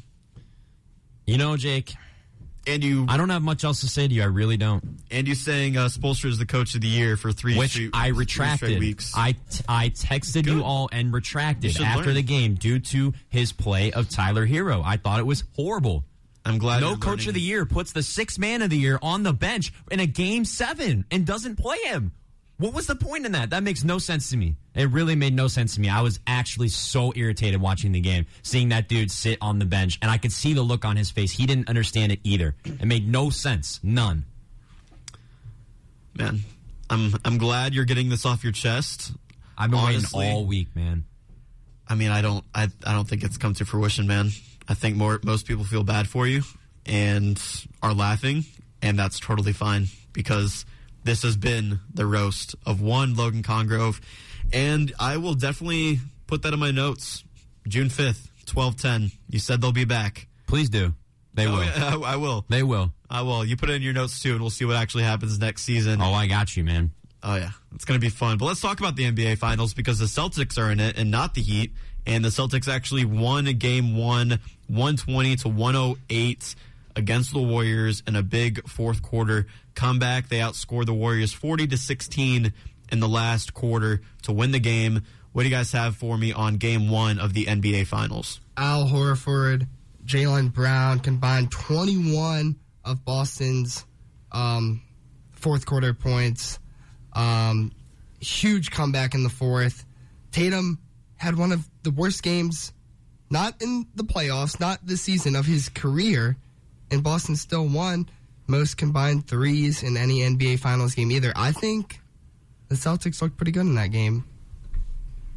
As much as I wish we were watching the Heat, we aren't. So I was very impressed by the Boston Celtics. I really was. I know there was a graphic going around saying that the Celtics were like an 86% favorite, and I refused to believe that at first. And then I watched Al Horford play the lights out, and even with a crappy Jayson Tatum performance, I, was impressed by Boston. I really was, especially when Steph Curry was hitting all his shots at the beginning of the game. I was I was like, this game is 100% over. There's no way that the Celtics win this. There's no way that the Celtics win this series. And then I watched the end of the game, and I was very, very, very impressed by how the Celtics were able to perform. And I think I give the Celtics much more of a chance now. And that game will be crucial down the stretch. Yeah, Jayson Tatum in game one, Mini Kobe, as he is known around WZIP Sports. By one person. By one person, kind of I, I, by agree- others. I agree with the take. I kind of do too a little bit. I'm not gonna lie. At I've- first, I made fun of it. It's it's actually not a bad take. Do you think it's a little bit cringy though how he's been doing all this Kobe stuff? Like if that's something that motivates you personally, cool, that's awesome. Don't get me wrong. I think that's super cool. But the fact that he like posts everything and like But like the text to Kobe, like that was that was for attention. But who spreads it though? It's mostly the Him. media. It's mostly the media that spreads Who am that. I to judge? That's Right, That's just just kind of his how I think about it. And if I don't his care idol- if it's cringy. I don't care if you think it's cool, but I am just not one to judge. Yeah, and if that's his idol, let him do what he wants. Yeah. He clearly had a special connection to Kobe, so I don't really mind it. And I usually think it's kind of cool when players do that and pay that respect to their idols, especially one in Kobe Bryant. But game one, going back to that, Jayson Tatum shot three for 17 in the game. Not a great performance at all. Steph Curry went off, though, in game one for the Warriors 34 points, five assists, and five rebounds. But like I said, that 40 to 16 uh, stat line in the fourth quarter made the Warriors lose game one. Boston shot 50.6% from the field, had nine more assists, more points in the paint, and fewer turnovers than Golden State. So they outplayed them in a lot of different categories. Game two, though, going down tonight at 8 p.m. The Warriors are four point favorites. Who do you guys have in this one, and what can we expect? I think that Golden State bounces back tonight. I don't see Steph Curry losing two games in a row on his home floor. Um, like I said, I give Boston more of a fighting chance now that I've seen they can prove they can win, but I don't see Boston coming away with two in a row in Golden State. I also think Golden State will win um, tonight. Yeah, I do have the Warriors bouncing back tonight, and even if they do bounce back, if Jayson Tatum shoots the ball better, I'm not sure if that's going to trump the Warriors players and some of their role players playing better as well. My prediction, though, the Celtics come out hot in the first half, outscoring the Warriors by 10 or more. Warriors slowly chip away in the third quarter with the help of their fans. Warriors dominate the fourth quarter and tie the series 1 1. Heading to Boston, I expect the Warriors and their role players to step up tonight in game two. Is this like a must win game for the Warriors, do you think? Uh, yeah, I, I actually do think they have to win this game. Uh, and I don't think it's going to be easy for them either. And I'm not going to be surprised if Boston wins. Uh, it's weird when it gets to the finals with um, the Warriors because it almost always relies on Curry, um, even though getting there isn't necessarily the case. But it all kind of just depends on Curry. If um, Boston keeps playing that soft drop against him, allowing him to get space off the picks and the screens, he doesn't care how far away he pulls up from. He's going to pull up and he's going to make it. If they're struggling to switch players to get on Curry, like the Cavs did for a long time, it's going to be a problem. And I think they might be able to switch it up a little bit and get the win tonight. Logan, is this a must win game for the Warriors? It is a must win game for the Warriors. I don't think they can drop two games on their home floor against an apparently explosive team like Boston. They have a lot more key pieces than I thought. I've now watched them do it to my team, and I think they can do it to Golden State. I have no personal opinion on this series. Like, I think both teams, I don't like either team, but I think that both teams have a serious chance to win. It's not lopsided in either direction. I think Golden State has to win on their home floor tonight. Otherwise, going back to Boston, as I've seen myself, difficult place to win. I don't think Golden State does as well in Boston. You definitely have seen that yourself, but yes, I I don't really agree that it's a must-win game for the Warriors actually, just because of how talented they are and how hot they can get at any moment. Even if they're down by a lot going into a fourth quarter like Boston was in game 1, I know the Warriors have the guys on their roster that can make a complete comeback. We've seen it time and time again, especially in the playoffs and in the NBA Finals. They have a ton of experience. So even if they go down 2 0 on their home court, I still think there's a way that the Warriors could win if they rebound in game three. If they go down 0 3, obviously I would change my opinion, but I would see game three as a must win game for the Warriors if they go down 0 2. Not necessarily right now. I think if they go down 0 2, they're going to be okay, but definitely on the edge. But the series overview, though, just looking at the series entirely, I personally did not think the series was going to be competitive. I had Golden State winning this series in either four or five games. I gave Boston potentially the one game, but I really thought Golden State was going to run away with this. Do you guys think it's going to be competitive down the stretch? Yeah, I do. I think I still think that Golden State wins this series. I think they just have more experience and that matters down the stretch in the finals. I, I think Steph Curry is really, really wanting that finals MVP and he's going to show out trying to get it. I, I do give Boston, a, like I said, a little bit more of a fighting chance. I would give, I would say Golden State in six. All right, Alex?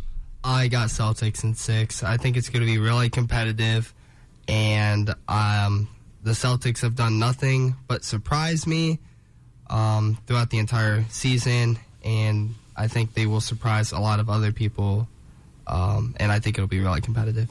All right, interesting there. So Golden State averaged 115.2 points per game in the Western Conference Finals against the Mavericks. They still managed to score 108 points, even with their role players not really stepping up in game one against the Celtics in the finals. I think it's going to be more competitive than I thought because I didn't have the Celtics winning a game on the road, but I still have the Warriors in either five or six games. I think the Warriors could win the next four. I'm not saying they will. Maybe the next four out of five, and it'll go to six games. But I still do have the Warriors winning the NBA Finals, as much as that pains me to say. But honestly, I'm kind of right there with you, Logan. I don't care what team wins. I don't like either team. And we'll just see how this NBA Finals plays out. So I mentioned role players quite a bit. The role players were non existent in game one for some of these teams, and the Warriors, especially, their role players just did not show up. Which ones need to step up the most for each team? For the Warriors, it's got to be Jordan Poole. Uh, for me, he's a, he's a great shooter all around, and I just think he needs to relax, find his rhythm, uh, because Golden State needs more people that can shoot when Curry is cold.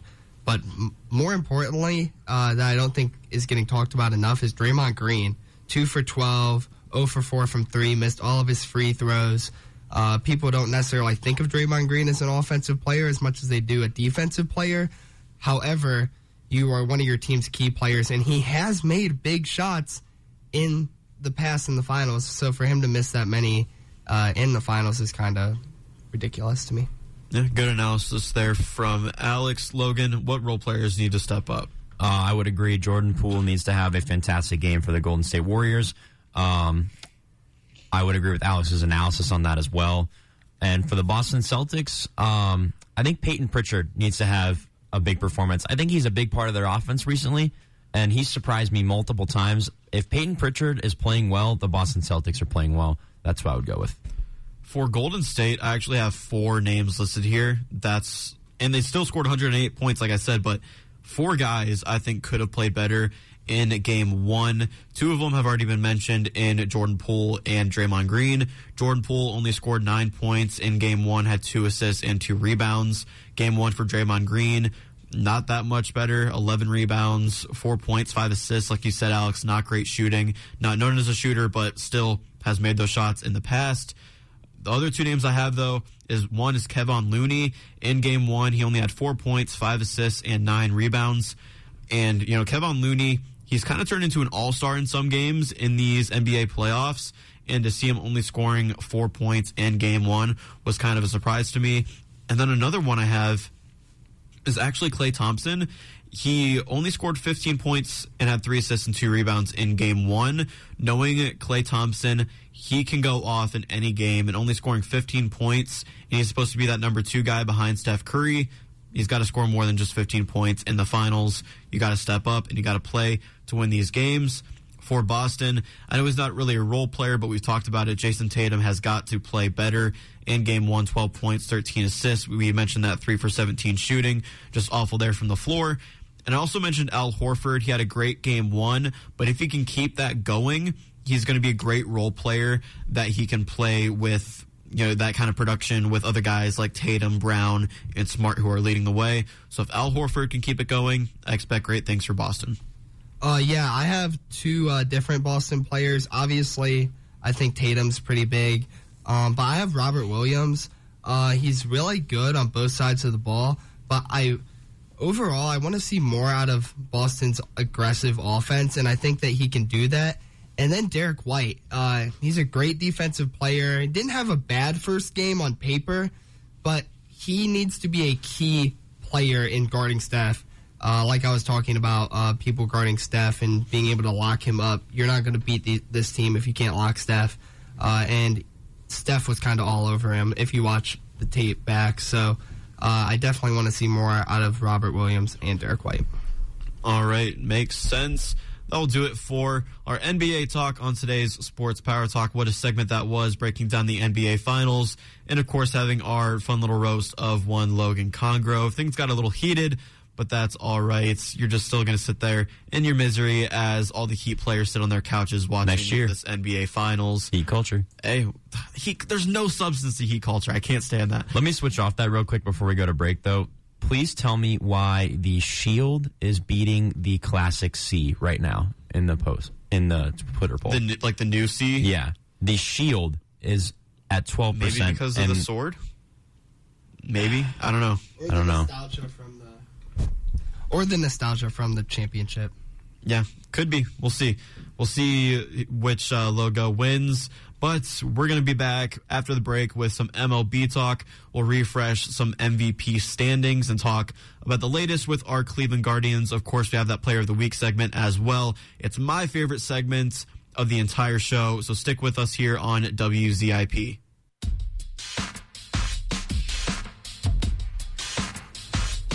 What's going on, everyone? We are back with more Sports Power Talk, the best sports talk show this side of Lake Erie. My name is Jake Marin, and I am the host of your show today. And today I'm joined by one fabulous analyst, Alex Henry. Hey guys, what's up? And one not so fabulous analyst, Logan Congrove. Heat culture. Dude, that's even that's even worse than your Erik Spoelstra take.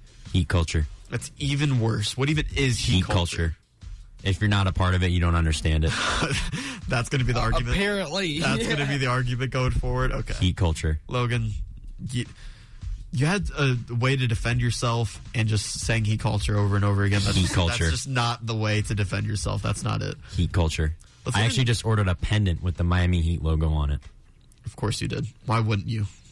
I mean, I, I do. Because heat culture. I like your support for your team, but not when it gets toxic like this. Heat culture.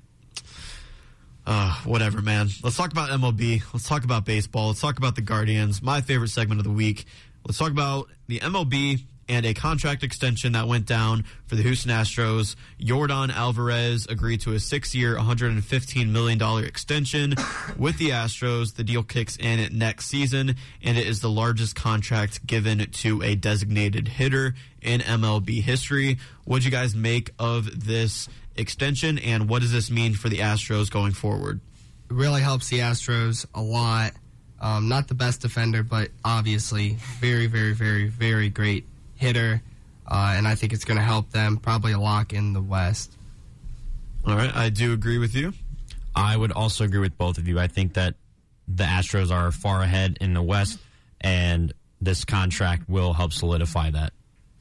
Yeah, I, I agree with you guys. This season, Alvarez is batting 284 in 169 at bats. He has 15 home runs, 33 RBIs, and has a 973 OPS this year. He is batting 444 with three home runs in his last seven games, so he's had a great week himself. And what this means for the Astros, look, they're already 34 and 19 and second in the AL behind the Yankees. And this just proves that they aren't going anywhere and are willing to pay their hitters. So, unfortunately for MLB fans everywhere, because every everybody can't stand the Astros unless you are an Astros fan. Unfortunately, I don't think the Astros are going anywhere. Moving on, though, let's talk about the news out of Philly when Joe Girardi was fired as the Phillies manager after the 22 and 29 start. They lost seven of their last nine games. That's um, and made the firing happen really. And Girardi said, "We underperformed, and that falls on me. This is what happens." Girardi went 132 and 141 as the Phillies manager, and is a thousand and 120 and 935 in his career as a manager with one World Series win. What do you guys make of the Phillies firing and what this means for their future? Good firing, to be honest. I think Joe Girardi is one of the most overrated managers in MLB history. Just because he has a World Series does not make him a good manager. He won a World Series with a really good Yankees team, and I think that this is good for the Phillies, and it's time to move on from a guy that's just extremely overrated. Yeah, definitely good for the Phillies. However, I don't necessarily want to pin um, the reason they've been unsuccessful on a GM, uh, especially considering the season's already started. And maybe a hot take, but I don't know if this team's going to make the playoffs. Honestly, I don't know if that's a hot take at all. I could see the Phillies not making the playoffs. And the Phillies, they're already super high in payroll at $224 million right now. They have all these star players, yet they haven't made the playoffs since 2011. They won their next game after the firing at 10 to 0 against the Angels, which was kind of funny losing seven of the past nine, fire their manager, win 10 to 0 against a, a talented team, even though they're struggling right now in the LA Angels. They do sit in third in the NL East behind the Mets and Braves. And honestly, I could see the Phillies either staying in third place or even falling behind the Marlins and their great pitching in that same division. So I don't know, rough times ahead for the Phillies, but we'll see if they can pull it together. Let's also talk about Robinson Cano as he was cut by a second team this year, this time by the Padres. The 39 year old cut by the Padres after being cut by the Mets earlier on. What do you guys make of this Robinson Cano cut by the Padres? Does he have a future in this league? And has his legacy been hurt by this season? Uh, yeah, I do think his legacy is hurt. Um, and I usually wouldn't say that about a player later in their career. However, I think there is something to be said about being cut twice. I don't know. I do think another team will probably pick him up, uh, and he probably won't have very much playing time. But yes, I am very um, undecided, unsure of if this is a future Hall of Famer or not. I think Robinson Cano is a future Hall of Famer. I think that this hurts his chances the way he's been playing as of recently. Uh, I think that he probably doesn't have much left, as in future wise. I I could see him probably being done, to be quite honest, which stinks because I like Cano. I think he should be done. And this season, 12 games with the Mets, he went 8 for 41, which is a 195 batting average, had one home run, three RBIs, 11 strikeouts, and two walks in that 12 game span. Also played 12 games with the Padres, did even worse, batted 3 and 33, which is a .091 batting average with one RBI, 10 strikeouts, and one walk in that 12 game span meaning that he batted 148 in his 24 games played this season. He's old. He missed all of 2021. He should not return to the league.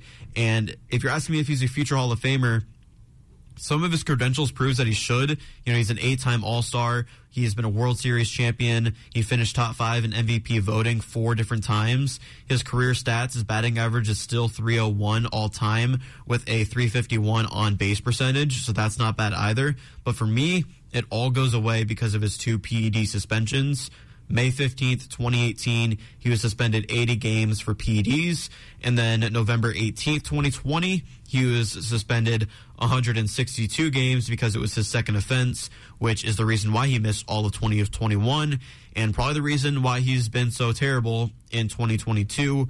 You account for those two PED suspensions. To me, Robinson Cano is not a future Hall of Famer, and I think he's going to be one of those players that sure had a great career, but because of their uh, use of illegal substances, they're just not going to find the Hall of Fame in the MLB. I didn't think about the PED suspension to be honest, and the committee has proven that that does make a difference, as in guys like Barry Bonds and I. I, I think you're right. I don't think he makes Hall of Fame. Now that I think about that, I didn't think about that suspension. Yeah, missed all of 2021 because of it. And honestly, that's why I think he's playing so bad right now. He's had such a, a long layoff that he just doesn't have it anymore. Let's go to our MVP standings, though. Why don't we? A lot of fun here. MLB.com released their second list of MVP standings for the AL and NL when they released their first one. We did the same exact thing. We had five players for the AL, five players for the NL, and with this new list, I'm going to critique it a lot. I disagree with a lot of it. I want to get your guys' thoughts on it as well. But let's start in the AL. MLB.com's list was Mike Trout, Aaron Judge, Jose Ramirez, Shohei Ohtani, and Rafael Devers. My list is completely different from this, but I want to start with you guys. Let's just start with number five right now. Logan, I'll go to you first. Who do you have at number five? So my list is actually the same players, just ordered differently. I would say the only one that I keep the same is Rafael Devers at five. I think that, like MLB.com alluded to, Trevor Story's getting a lot of credit for the res- the resurgence of the Red Sox offense, but Devers has been a huge part of it as well, but I still have him at five. I think that's their only correct pick in that in order. All right, Alex, who do you have at number five? 100% agree. I got Rafael Devers as well, and for all the same reasons that Logan just said. So I told you my list was a little spicy before starting this segment. It already gets spicy here at number five. I don't have Rafael Devers in my top five here.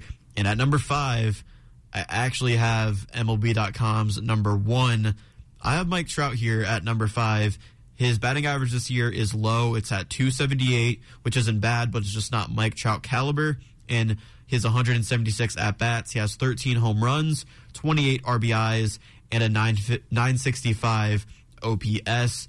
The Angels have lost 10 straight games, and in his last seven games, Mike Trout has batted 111 and has a 186 batting average in his last 15 games.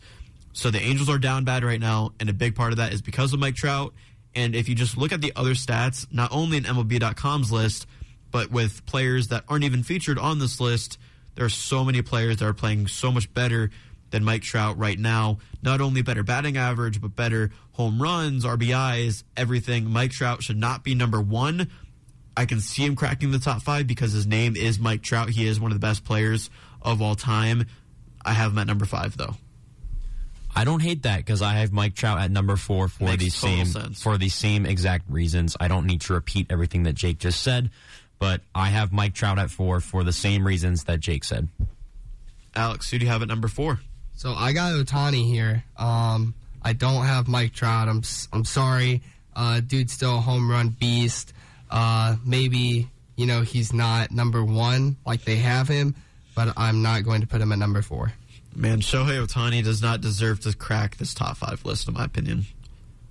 Does not deserve it. Only because he's a two way player. That's fair. I don't know. I think he gets a lot of credit because he pitches and bats, and that's why he's put in these he- I, not and he's good at both. And this year, I don't know. Batting average of 243. That's a little subpar. And in pitching nine games, 47.1 innings pitched, three and four record with a 3.99 ERA. Definitely worse than his MVP season last year. He might be able to get it together. I think he doesn't necessarily not deserve a top five spot in this list, but I have him out just because a lot of other players are playing much better than him. But like I said, he's got the name. They want to market him. They want to put him in these lists. He bats and pitches, so I feel like he's always going to be there.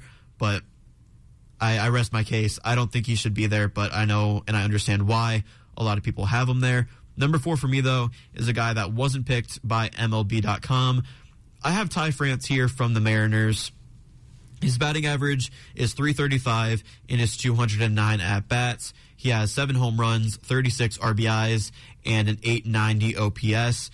And via Danny Vietti, hopefully I'm pronouncing that last name right on Twitter, has re- or Ty France has reached base 95 times this season, which is first in the MLB, and no other AL player has reached base more than 83 times before yesterday's games. So Ty France getting almost disrespected in the AL right now, reaches base a ton, batting averages there, kind of cooled off with his home runs, but RBIs still more than Mike Trout too. That's why I have Ty France at number four. Who do you guys have at number three? Number three, I have Shohei Ohtani. That's that's so silly. It is not silly. silly coming from a silly person. Jake, man, my I don't even know that much about baseball, and you're still gonna clown me. So, I would say here's why. I'm gonna allude to the article from MLB.com. Shohei Ohtani has 20 RBIs, a .918 OPS in his past 24 games with seven homers, and I think that's pretty impressive. He's the reigning MVP. I don't see him falling out of this race, but I do have him at three. I don't know. Shohei is batting 184 in his last 15 games. That's really not impressive. Reason why the Angels are on their slide should be in the list, but I don't expect anything more from a clown like Logan Congrove. Alex, go ahead. Well, I have Mike Trout. Okay, that's so. I I'll give you Mike Trout over Shohei Ohtani any day. That's okay. That's okay, Alex. Okay, cool. I'll give you slack there. But number three, I have Jose Ramirez from our very own Cleveland Guardians. I still have him at number three. MLB.com had him at number three. The 298 batting average is there. 14 home runs, tied for first in the MLB with RBIs at 53. And in his last seven games, he's batting 333 with three home runs and 10 RBIs. The GOAT is hot right now. And like the Cleveland Guardians Twitter always says, other ML, other MLB teams are jealous that they don't have Jose Ramirez on their team. Who do you guys have at number three? At number three, oh, I said my number three already. Was that yeah? Ohtani. Number two. Number two. Sorry. Number two. Go ahead. Number two. Number two, I have Aaron Judge right where he was put on the MLB.com list. Uh, the Yankees are a super impressive team, and Aaron Judge is a huge part of why they're impressive. Uh, again, according to the article from MLB.com, he has 18 homers and a six a .657 slugging percentage, and has hit 12, 12 homers in the month of May. Extremely impressive. Aaron Judge at two.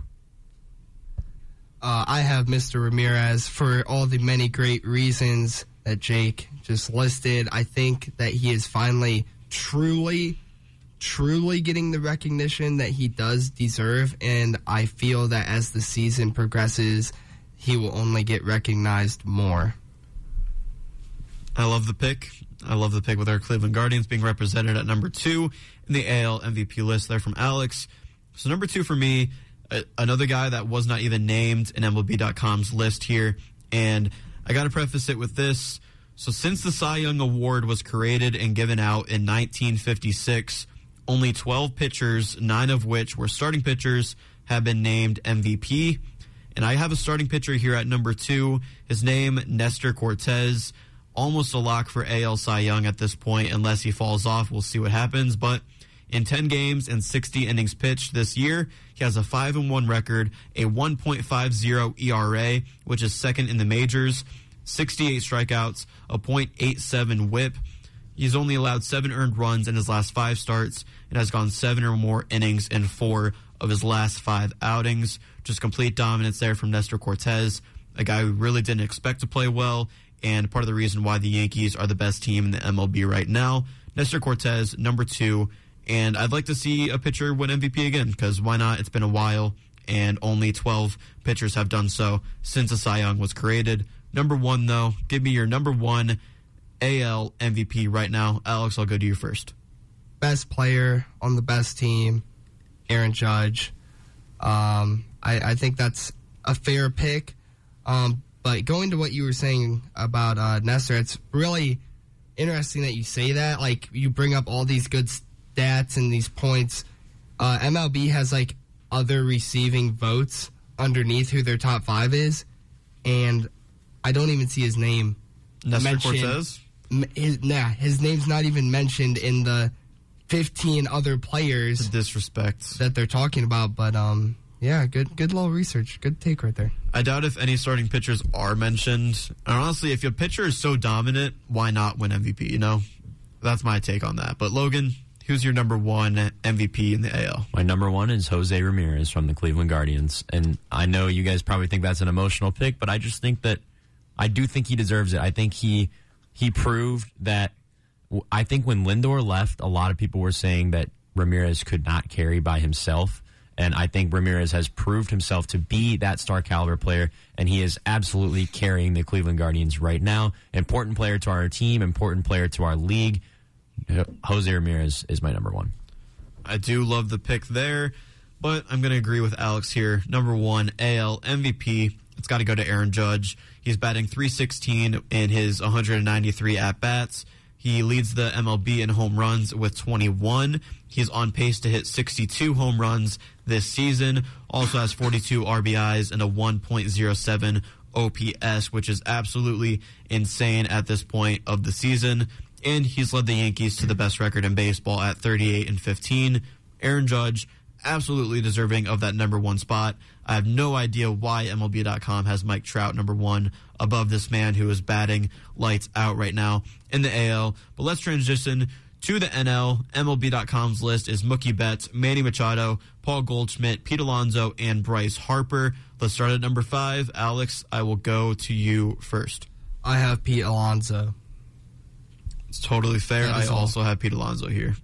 Pete Alonso, 285 in his 207 at bats, 16 home runs, 53 RBIs. Actually, just tied Jose Ramirez for the most RBIs in MLB at 53 with his two home run and five RBI performance last night against the Dodgers. Logan, who do you have at number five? Pete Alonso. Makes total sense. I like this. We're finally making sense here with this MVP list. Number four, who do you guys have and why? Number four, a man that is not on the list as much as I dislike him, Francisco Lindor. And here is why. Francisco Lindor was sliding at first, and he has finally started to come back to his former self. And he's very important to the Mets. He's bringing the Mets to fruition as a as a franchise in the MLB. Uh, I have Francisco Lindor at four for those reasons. I don't hate the pick. I also actually have Francisco Lindor wow, written down, typed down on my notes. Um, but yeah, for the same exact reasons, he's he's a very good player. Um, when he, I almost said I I almost said he's a very good player when he's playing good. But at the same time, as much sense as that doesn't make, it kind of does make a little bit of sense, if you know what I mean.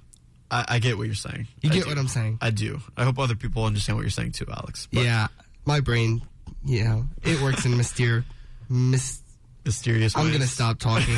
we can go to number three. Uh, my number four, though, I have Manny Machado here. He was number two on MLB.com's list, batting 342, um, high in home runs with nine, high in RBIs with 32, but a 222 batting average in his last seven games. Doesn't cut it. I think other players are playing better than Manny Machado right now. And at number three, Logan, who do you have? Number three, I also have Manny Machado for the same reasons. All right, makes sense. Alex, number three. I also have Manny Machado at number three. Look at you guys. Same list to this point. Yeah. We'll see if that changes.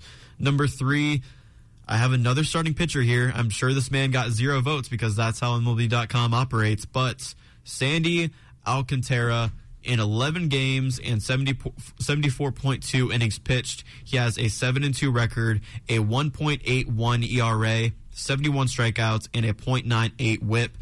Fourth in the MLB in ERA and has only given up five earned runs in his last six starts.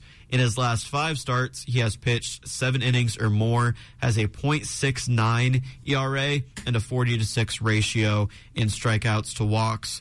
This man is the most dominant pitcher in the MLB right now. Should definitely be on this list. I have him at number three. Number two, though, we'll kick it to Alex here. Who do you have? So Sandy did actually make it in other receiving Did he? votes. How many did he get? It doesn't even It say. doesn't say. Okay. But that's something. Yeah, it, it- I'll, I'll take it. You'll take it. I'll it. take it. Uh, I got Mookie Betts here though at uh, number two. I love this list from you, Alex. I have Paul Goldschmidt at number two. I have him number two. Fantastic player, but I just think he's still slightly behind my number one. All right, I'm agr- I'm in total agreement here with Alex. I have Mookie Betts at number two. In his last 15 games, he is batting 433 with eight home runs. He's been electric as of late. He leads the league in runs scored with 52, and second is Tommy Edman with 43. So he's miles ahead of the second guy in terms of runs scored. He's playing well right now, but I have a guy at number one. His name is Paul Goldschmidt. 342 batting average, 383 batting average in his last 30 games, 47 RBIs for Goldie, and his 25 game hitting streak might have come to an end yesterday, but he has reached base safely in 41 consecutive games. Plus, he's tied for third in the league in a batting average. Paul Goldschmidt deserves all the love he's getting right now and more. I I have him at number one. Alex, do you have a number one? Might as well call him Paul Goatschmidt because go. I love it. Also, who I, it. have at number one. Twenty-five consecutive hits is very wild, um, and actually much much deserving. Um, MLB's website has him. Where do they got him? At number three? At number I believe, yeah. So that's that's. I would say that's disrespectful. Definitely above Manny Machado. I can see how some people would put Mookie above Paul right now, but no. Goldie is one of the best players in the MLB right now. I will be putting Mookie above Paul Goldschmidt. Uh, Mookie Betts was absolutely unstoppable this past month in May, and I think that will continue through the remainder of season, and he will prove to be the MVP. Although I see where you guys are coming from as well. Just as you said, you see people, you how people could put Mookie ahead of Paul. I think that's neck and neck, but I have Mookie one. All right, makes sense. Those are our MVP list. Before we wrap up Sports Power Talk, I don't think we're going to talk about the Guardians enough today, but let's get to our Player of the Week segment. Each of us picks one MLB player to feature for Player of the Week, regardless of position, and could be for accomplishments on or off the field. This is the third week we're doing this. Logan, we might have picked the same player again. I'm hoping we didn't. Who do you have for Player of the Week? I have Carlos Cookie Carrasco. And I think this, uh, not I don't think, I know this is an emotional pick because Carlos Carrasco has been pitching in this league for many years. And this past week, his father was able to see him pitch for the first time in person, which is absolutely awesome. I love Cookie. I actually work for the Akron Rubber Ducks, and when he was rehabbing for the Ducks, I was sitting downstairs, and he came. He came out of nowhere, walked around the corner, asked if I knew where the bathroom was, and I said yes. Could I take a picture with you? And he said yes, absolutely. I love Carrasco, and I thought that was pretty cool about his dad. Same one, but shout out to Front Office Sports Twitter page at FOS they really brought this to light for me. I tweeted about it, and in Carlos Carrasco's career, he's pitched for 11 years. He's beaten leukemia. He's taught himself English. He's became he's become a U.S. citizen. He's won 95 games, and like you alluded to, Logan, his father, who lives in Colombia, who's never seen him pitch live in the MLB, did so on Wednesday, live in person, sat in the crowd. There's a video of him cheering on his son from the crowd it was an emotional experience, especially when Cookie was battling leukemia for the Guardians back in the day. Cookie, I wish him all the best. He is my player of the week. Alex, who is yours? I have. Sorry, I don't have the emotional pick, but I Oh, have. I like stats too. I like stats too. I have Paul Goatschmidt. Um, and for the reasons I've mentioned, 25 consecutive hits, uh, 41 consecutive times uh, on base, or that he's made it to base. He's lighting up, and he has played very good this week. All right. I don't hate the pick there either. And we are well out of time for today. We talked about the newly retired NFL players, AFC rankings, Cavs rebranding, along with a roast of Logan Congrove, Gross. the NBA playoffs, and the MLB with the latest with our Cleveland Guardians. Any last thoughts on today's show, gentlemen? Final thoughts for me. Uh, Around the Roo is popping right now. 38 votes. B is currently in the lead with 45%. Even though I said that's not a bad pick, it's still a good pick. Keep on voting Around the Roo at WZIP Sports. Shout out Haley. Shout out Maggie. Shout out Paul McCartney. Good concert, man. Um, yeah, that's that's it for me, guys. Thank you. Love it, Alex. For me, I would have to say go Browns, Cavs, and Guardians. I wish the best of the players in the NFL that retired this week, especially Alex Mack, as he waits for his invitation to the Pro Football Hall of Fame. Logan, I still don't like you, but I appreciate your support for your team, even when they lose after you guarantee that they'll win. Heat culture means absolutely nothing to Heat me. culture, though. baby. Get out of here. Check out WZIP Sports Podcast, SPT Overtime, and SPT Rewind on all podcasting platforms today. Alex and I will be in the booth tomorrow getting an exciting UFC show up, so look out for that. Lastly, follow us on Twitter at WZIP Sports to participate in this week's Around the Roo question with the Cavs logo. You heard it from Logan. It's popping right now. Joining me for today's show were Alex Henry. Logan Congrove. We will see you next week, same time and place. I have been your host, Jake Murrin. Until then, be kind and have a great Sunday, everyone.